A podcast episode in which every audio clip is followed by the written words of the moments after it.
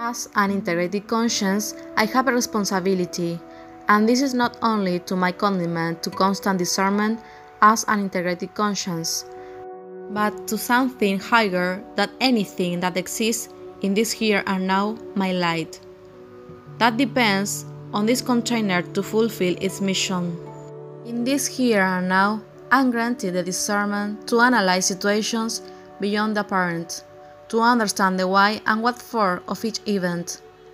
I'm not only privileged to understand energy management, but by making use of discernment, I can make decisions that benefit are my conscience according to plan and be 100% responsible for the consequences, pleasant or not. Going through each event of life itself with the tools I possess make me take this path with a lot of seriousness, responsibility, and passion. Discernment by Magali Astral Warrior.